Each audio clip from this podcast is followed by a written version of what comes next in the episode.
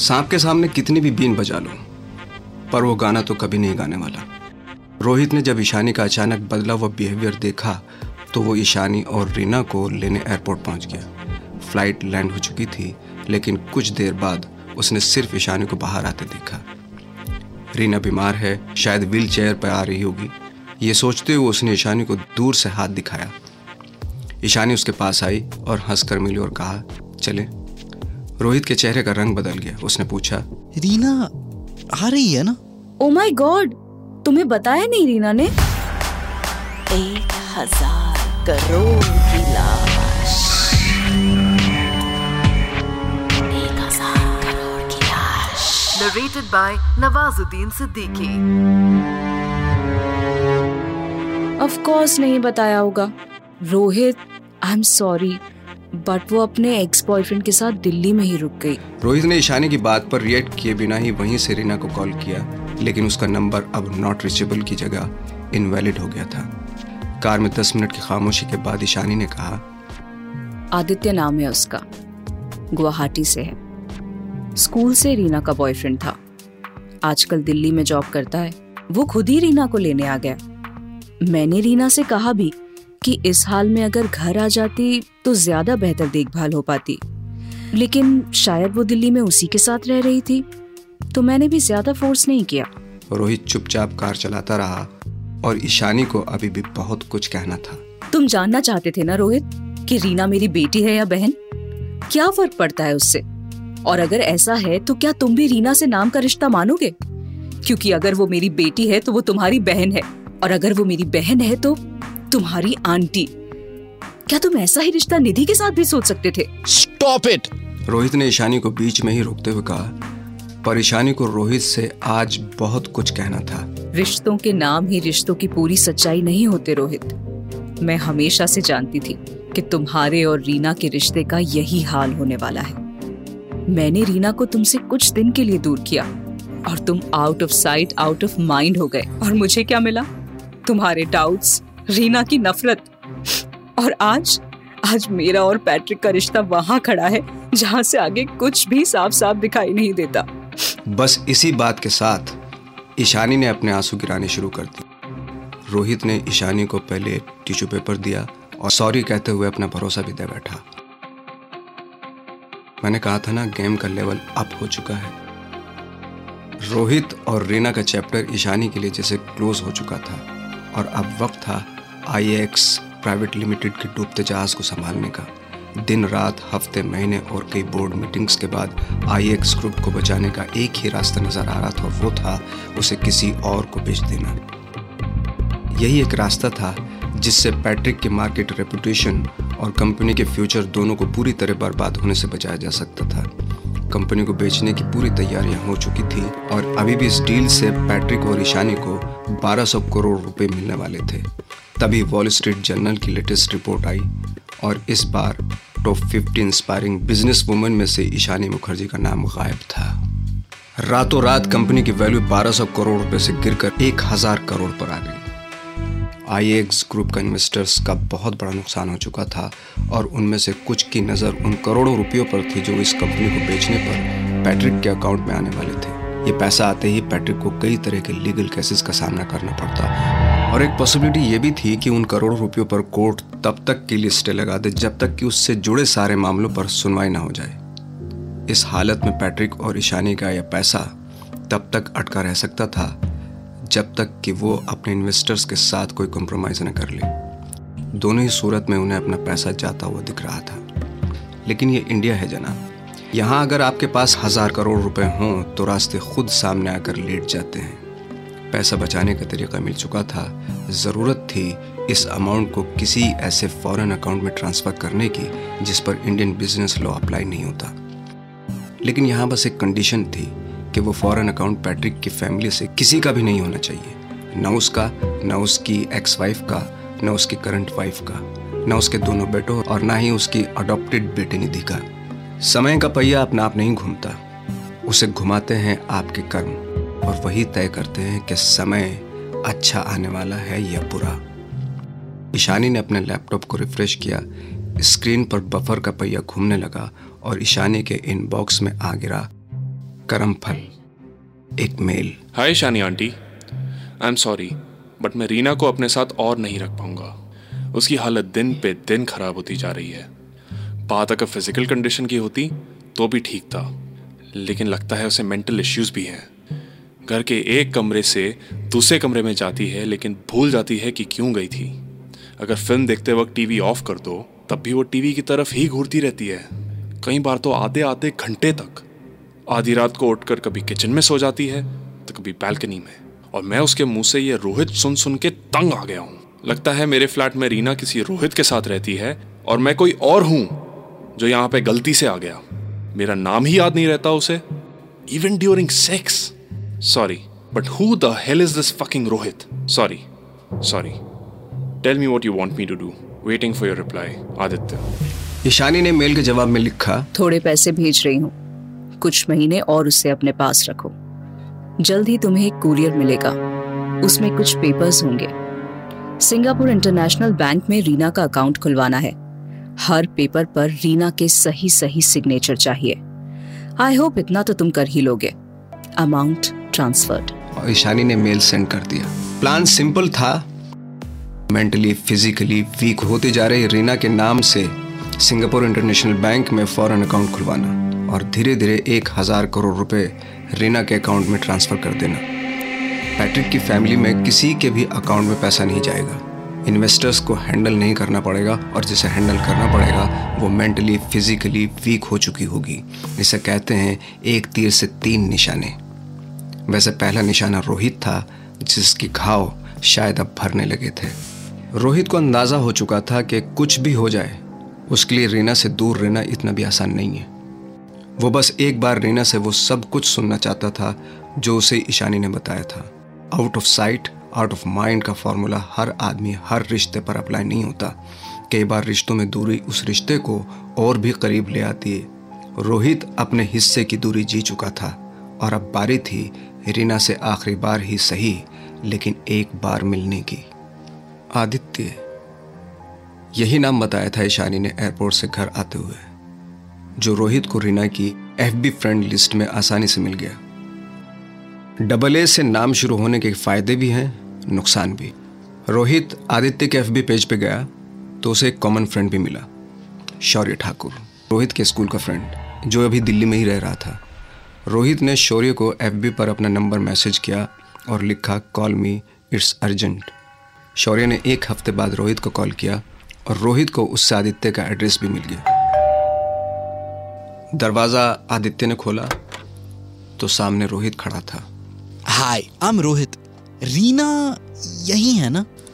Towel लपेटे मुँह में ब्रश दबाए आदित्य ने वैसे तो कोई मन्नत नहीं मानी थी लेकिन फिर भी उसे कोई ख्वाहिश पूरी होती नज़र आ रही थी। उसने ओवर रिएक्ट किए बिना रोहित को अंदर बुलाया और इशारा करते हुए बोला बीमार है वो उस कमरे में सो रही है।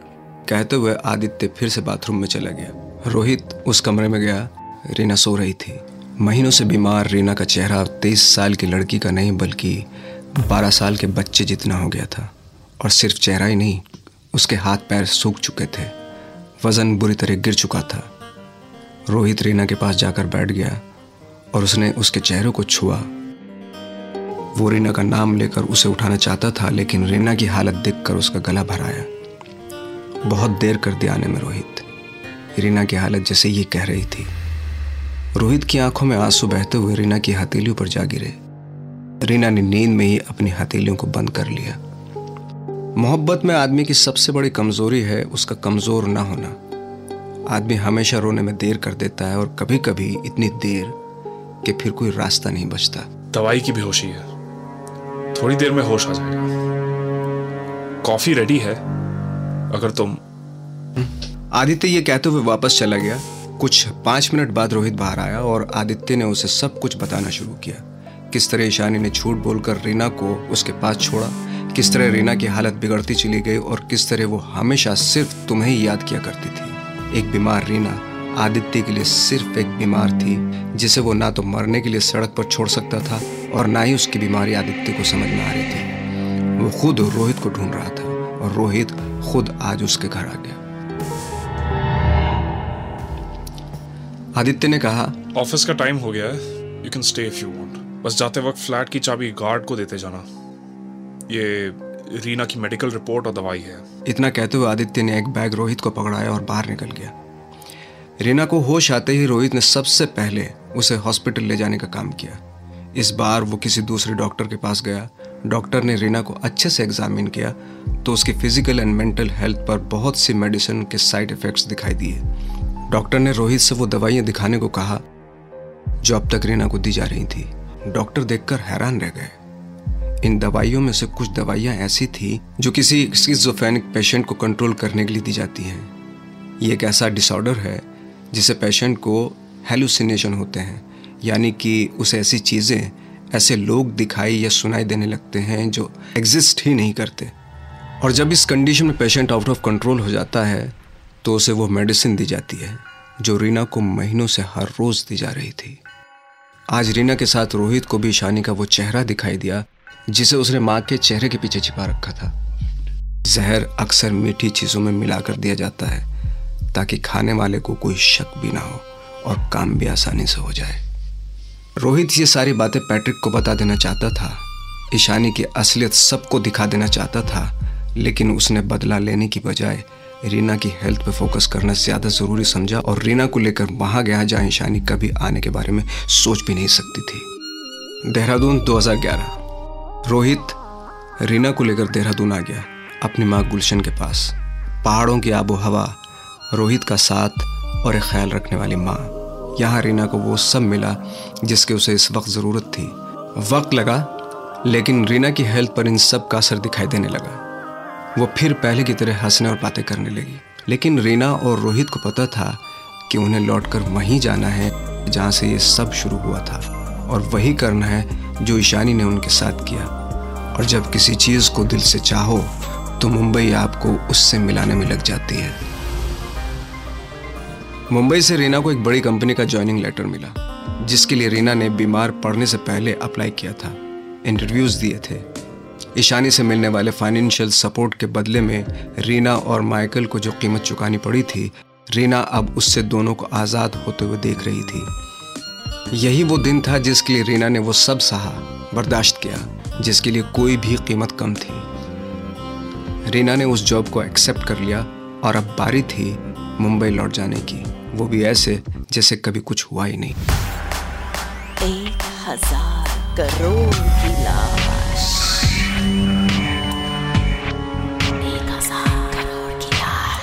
Narrated by Nawazuddin Siddiqui. Mumbai में आकर सबसे पहले रीना और रोहित ने एक ऐसी जगह घर देखा, जहाँ ईशानी का नाम और रुतबा दोबारा दरवाज़ा तोड़कर अंदर ना आ सके उसके बाद वो घर के बच्चों की तरह पैट्रिक और ईशानी से डिनर पर मिलने गए, जहाँ रीना की बीमारी और उसके रिश्ते को छोड़कर हर बात हो रही थी एक लंबे वक्त के बाद ये मीटिंग ऑकवर्ड ना हो जाए, इसलिए पैट्रिक ने कुछ फैमिली फ्रेंड्स को भी बुला लिया था। बातों ही बातों में ईशानी ने रीना को अगले दिन भी मिलने को कहा। उन्हें सिंगापुर इंटरनेशनल बैंक की मुंबई ब्रांच जाना था। लेकिन रीना ने कहा कि उसने एक जॉब करना शुरू कर दिया है। वो कल तो नहीं, शायद वीकेंड पे मिल पाएगी। ईशानी ने यह सुना और रीना के कंधे को छूते हुए धीरे से बोली why are you doing job and all ये सब तुम्हारा ही तो है। कोई भी बिज़नेस ज्वाइन कर लो। और हाँ अगर कल ही बैंक का काम हो जाए तो you know it's a little urgent Ishani को इतनी जल्दबाजी करते देख रीना को याद आ गया कि ईशानी उसी बैंक अकाउंट की बात कर रही जिस पर आदित्य ने उसके सिग्नेचर लिए थे। सिंगापुर इंटरनेशनल बैंक अकाउंट के सारे पेपर्स कार्ड चेक बुक सब ईशानी के पास था। लेकिन जब यह अकाउंट खुलवाया गया, तब रीना का पुराना मोबाइल नंबर बंद था। इसलिए उसकी सारी इन्फॉर्मेशन उसके मेल और नए नंबर पर आ गई थी, जिसके बारे में ईशानी को शायद कोई खबर नहीं थी। डिनर ख़त्म हुआ, रोहित और रीना अपने घर पहुँचे और घर पहुँचते ही रीना ने उस अकाउंट में लॉगिन किया। अकाउंट खुला और अकाउंट बैलेंस में पहला डिजिट था एक। और उसके बाद लगे थे दस ज़ीरो। रीना के मानो होश उड़ गए। वो कैलकुलेट ही नहीं कर पाई कि ये अमाउंट कितना है। एक्साइटमेंट में उसने सीधे गूगल पर लिखा how much is one followed by ten zero enter and Google answered one thousand crore rupees एक हज़ार करोड़ रुपए। रीना ने ये अकाउंट रोहित को दिखाया तो ये देखकर उसे भी शौक लगा। पैट्रिक ने रोहित से कहा, ज़रूर था। कि किस तरह अलग अलग कंपनीज़ का पैसा वो फैमिली अकाउंट्स में ट्रांसफ़र नहीं कर सकते लेकिन ये नहीं बताया था कि वो रीना के अकाउंट में ट्रांसफ़र करना चाहते हैं। कब? कब बनाया गया तुम्हारा ये फॉरेन अकाउंट रोहित ने रीना से पूछा और रीना ने उसे सब बता दिया। रोहित ने रीना को समझाते हुए कहा देखो तुम्हें जो ठीक लगता है करो बस डैड को हमारी तरफ़ से कोई प्रॉब्लम नहीं होनी चाहिए। अगले दिन ईशानी के साथ बैंक जाने की जगह रीना अपने ऑफ़िस चली गई। ईशानी ने उसे मैसेज भी किए, लेकिन रीना ने ऑफ़िस के किसी अर्जेंट काम का बहाना देकर उसे टाल दिया। एक दिन, दो दिन, एक हफ़्ता, दो हफ़्ता, एक महीना, दो महीना, तीन महीने। रीना ने ईशानी को जैसे घुटनों पर ला दिया। रीना के अकाउंट में एक हज़ार करोड़ रुपए नहीं, बल्कि ईशानी निधि और पैट्रिक का फ्यूचर पड़ा था। रीना को मेंटली सिक बनाकर उसका इस्तेमाल करने का प्लान फ्लॉप हो चुका था। और अगर ये बात पैट्रिक को पता चल जाती कि रीना अब पैसे आसानी से लौटाने को तैयार नहीं तो ईशानी के लिए और भी बड़ी मुश्किल खड़ी हो सकती थी। हार कर ईशानी ने वो सवाल पूछ ही लिया जिसका रीना को इंतज़ार था। वॉट डू यू वॉन्ट क्या चाहिए तुम्हें? Three B H K in Bandra one car and one diamond ring Ishani ने वही कहा जिसकी उम्मीद थी। Impossible are you mad Reena ने भी एक स्माइली भेजकर साथ में गुड लक लिख दिया। मैसेज पढ़कर ईशानी गुस्से से कांपने लगी और यह गुस्सा एक हज़ार करोड़ रुपए का कम और उस बदले एटीट्यूड का ज़्यादा था जो अब अभी ईशानी को रीना में दिखाई दिया था। अगले कुछ हफ्तों तक उनके बीच कोई बात नहीं हुई। एक दिन रीना ने ईशानी को एक मैसेज भेजा जिसमें लिखा था लेट्स नेगोशिएट ईशानी का मैसेज भी तुरंत आ गया। नेगोशिएशन ठीक है। बताओ कैसे? रीना ने लिखा रोहित और मैं एंगेजमेंट कर रहे हैं। So you can drop the diamond ring from the list Ishani को अब जाकर एक हज़ार वोट का शौक लगा। उसे समझ ही नहीं आ रहा था कि वो क्या कहे, क्या करे। ईशानी के सारे डर जैसे एक साथ सच हो चुके थे और इस वक्त उसे जिसकी सबसे ज़्यादा फ़िक्र हो रही थी और वो थी उसकी बेटी निधि। रीना से निधि को कभी कोई खतरा तो नहीं था, लेकिन निधि से ज़्यादा रीना को कुछ भी मिल जाए, ये बात ईशानी के लिए एक्सेप्ट कर पाना इम्पॉसिबल था। जेलिसी इनसिक्योरिटी फियर हेट ये सब ईशानी के जहन से ऐसे गुजर रहे थे जैसे उसकी साँसें। किसी भी तरह वो रोहित और रीना की एंगेजमेंट रोकना चाहती थी, लेकिन फिर उसे एक हज़ार करोड़ रुपए तो मिलने से रहे। कुछ हफ्तों बाद फैमिली और कुछ करीबी दोस्तों के साथ एक छोटे से फ़ंक्शन में रोहित और रीना की एंगेजमेंट हो गई। रोहित की खुशी में शामिल होने माँ गुलशन आई थी, इसलिए ईशानी ने खुद को इस फ़ंक्शन से दूर ही रखा। यहाँ रोहित और रीना के फ्लैट पर पार्टी चल रही थी, वहाँ ईशानी अपने फ्लैट में अंधेरे में डूबी थी। लेकिन वो ईशानी ही क्या, जिसे कोई अंधेरा ले डूबे? उसने रीना को वीडियो कॉल किया, रोहित और रीना को एक साथ विश किया और बातों ही बातों में माँ समझकर पिछली बातें भूल जाने और एक नई शुरुआत करने को कहा। ईशानी ने जैसे ही एक बड़ी सी स्माइल के साथ कॉल कट किया, रोहित और रीना ने एक दूसरे की तरफ़ देखा और समझ गए कि जल्द ही कोई ना कोई मुसीबत आने वाली है। रोहित और रीना को विश करने के बाद ईशानी ने दो कॉल और किए। पहला कॉल किया अपने एक्स हस्बैंड राजीव खन्ना को। जो कलकत्ता में था। ईशानी ने उसे बताया कि किस तरह उसकी बेटी निधि से सब कुछ छीन लिया जाएगा। Best education in USA better lifestyle और वो प्रॉपर्टीज़ और फ्यूचर भी, जिसके लिए राजीव ने निधि के नाम से अपना नाम हटा लिया था। जिसके लिए राजीव इतने सालों तक अपनी ही बेटी को एक नज़र देखने के लिए तरसता रहा। जिसके लिए राजीव ईशानी के हर बुरे काम में उसका साथ देता रहा। राजीव के लिए ये सेक्रीफाइस बहुत बड़ा था, जो अब बेकार होने जा रहा था। वो भी सिर्फ़ रीना की वजह से। राजीव का अपना बिज़नेस भी आजकल स्ट्रगल कर रहा था और उसे इस वक्त स्ट्रॉन्ग फाइनेंशियल सपोर्ट की ज़रूरत थी, जिसमें ईशानी उसकी मदद कर सकती थी। और ईशानी ने राजीव को वही ऑफ़र किया, लेकिन अपनी बेटी के लिए इमोशनल राजीव ने एक और कंडीशन रख दी और वो थी बेटी निधि से उसे एक बाप की तरह मिलाने की कंडीशन ईशानी ने राजीव की शर्त मान ली और उसे रीना के मर्डर का पहला पार्टनर मिल गया। अब ईशानी ने दूसरा कॉल किया और पहली रिंग होते ही कॉल कट कर दिया गया। कुछ देर वह सोचती रही और फिर उसने कॉल किया घनश्याम को। उनका वफादार ड्राइवर, जो उसके साथ सालों से काम कर रहा था और उसने हाल ही में पैट्रिक से कुछ रुपयों की मदद मांगी थी। घनश्याम ने जी मैडम करके फ़ोन उठाया। ईशानी ने उसे ऊपर आने को कहा। घनश्याम ऊपर आया तो ईशानी ने उसके सामने सौ रुपए के दस बंडल रख दिए। एक लाख रुपए एडवांस है, आगे दो लाख और मिलेंगे। तुम्हें किसी को नहीं मारना है।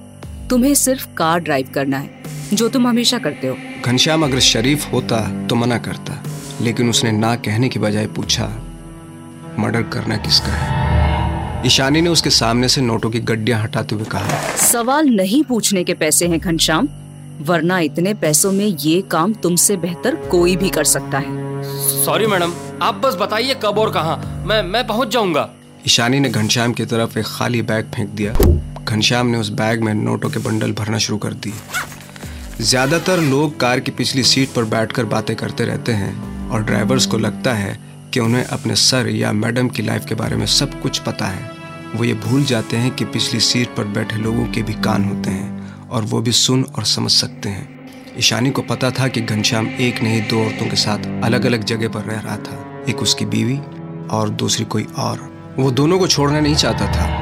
और इसलिए उनकी ज़रूरत पूरी करने के लिए कुछ ऐसे काम भी करता था जिसे सभ्य समाज में चोरी धोखा दलाली बहुत कुछ कहा जा सकता है। खैर ईशानी को वो दो लोग मिल चुके थे जो रीना के मर्डर में उसका साथ देने को तैयार हो गए थे।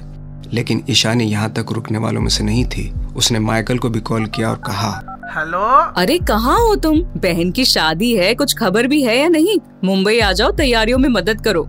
घर के लोगों की ज़रूरत है यहाँ। बात बहन की शादी की थी तो माइकल ने कहा ठीक है कब आना है? ईशानी ने कहा ट्वेंटी फोर्थ अप्रैल टिकट्स मैं भिजवा दूँगी। उसके बाद ईशानी ने वाइन का एक ग्लास बनाया म्यूज़िक लगाया मोबाइल में एक मैसेज टाइप किया और भेज दिया राजीव और घनश्याम को। ट्वेंटी फोर्थ अप्रैल शाम पाँच बजे। और फाइनली वो दिन आ गया ट्वेंटी फोर्थ अप्रैल 2012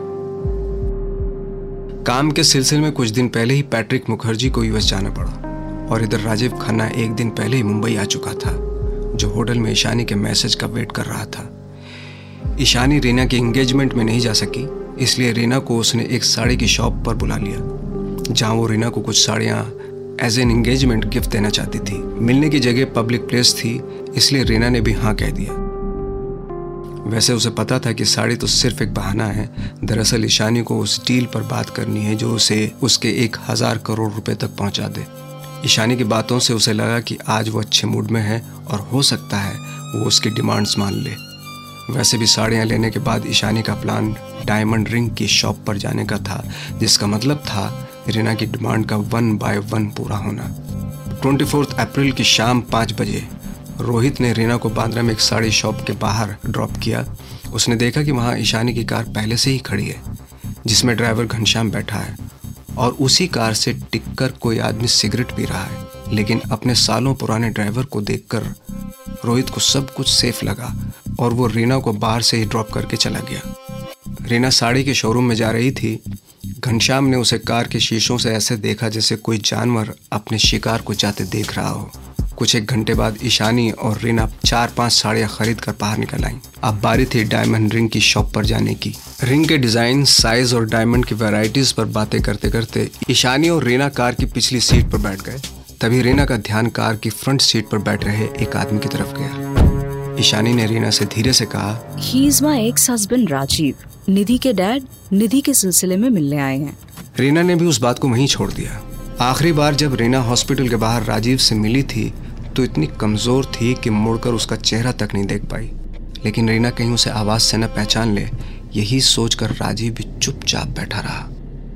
एक बोतल पे बचा थोड़ा सा पानी खत्म करते हुए ईशानी ने कार में रखी पानी की दूसरी बोतल रीना की तरफ़ बढ़ा दी। रीना ने बोतल को खोला, पानी पिया। घनश्याम ने कार सड़क पर ली और आज के पहले मर्डर का अटेम्प्ट कामयाब रहा। उस बोतल के पानी में बेहोश करने वाली दवाई पहले ही मिला दी गई थी, जो रीना ने अभी अभी पिया था।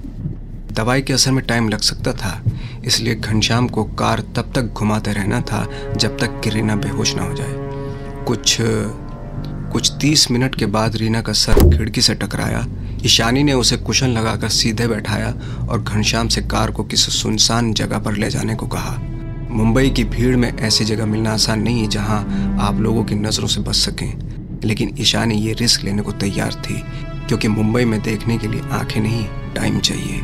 सूरज डूबने वाला था और घनश्याम ने एक ऐसी स्ट्रीट लाइट के नीचे जाकर कार पार्क की, जिसकी लाइट पहले से ही टूटी हुई थी। ईशानी ने जल्दी से रीना का बैग और मोबाइल ले लिया। तभी राजीव आगे से पीछे की सीट पर आ गया।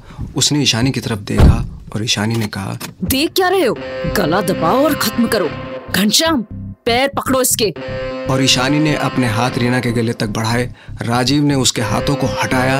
इतनी ज़ोर से रीना का गला दबाया कि जान जाते देख उसे होश आ गया। उसने इतनी ज़ोर से हाथ पैर पटके कि एक बार तो राजीव और घनश्याम ने भी हार मान ली। इंसान का शरीर और दिमाग सेल्फ डिफेंस में इतनी ताकत से रिएक्ट करता है। कि उसे संभाल पाना दो चार लोगों के बस की बात नहीं लेकिन यहाँ ईशानी ही थी, जिसने रीना को इतनी कसकर पकड़ा हुआ था कि वो दोबारा राजीव और घनश्याम की पकड़ में आ गई। और फिर कुछ ही सेकंड में कार में आया एक तूफ़ान, ठहर सा गया। अब कार में अगर कोई आवाज़ थी तो वो थी हाफती हुई सांसों की आवाज़ें। ईशानी ने घनश्याम को ऐसे फुल करने को कहा, और फिर कार में सांसों की आवाज़ें धीरे धीरे नॉर्मल होती चली गई। कुछ दस मिनट के बाद कार में जैसे एक अजीब सा सन्नाटा पसर गया जिसे ईशानी के मोबाइल पर आए एक मैसेज ने तोड़ दिया। मैं मुंबई पहुँच गया।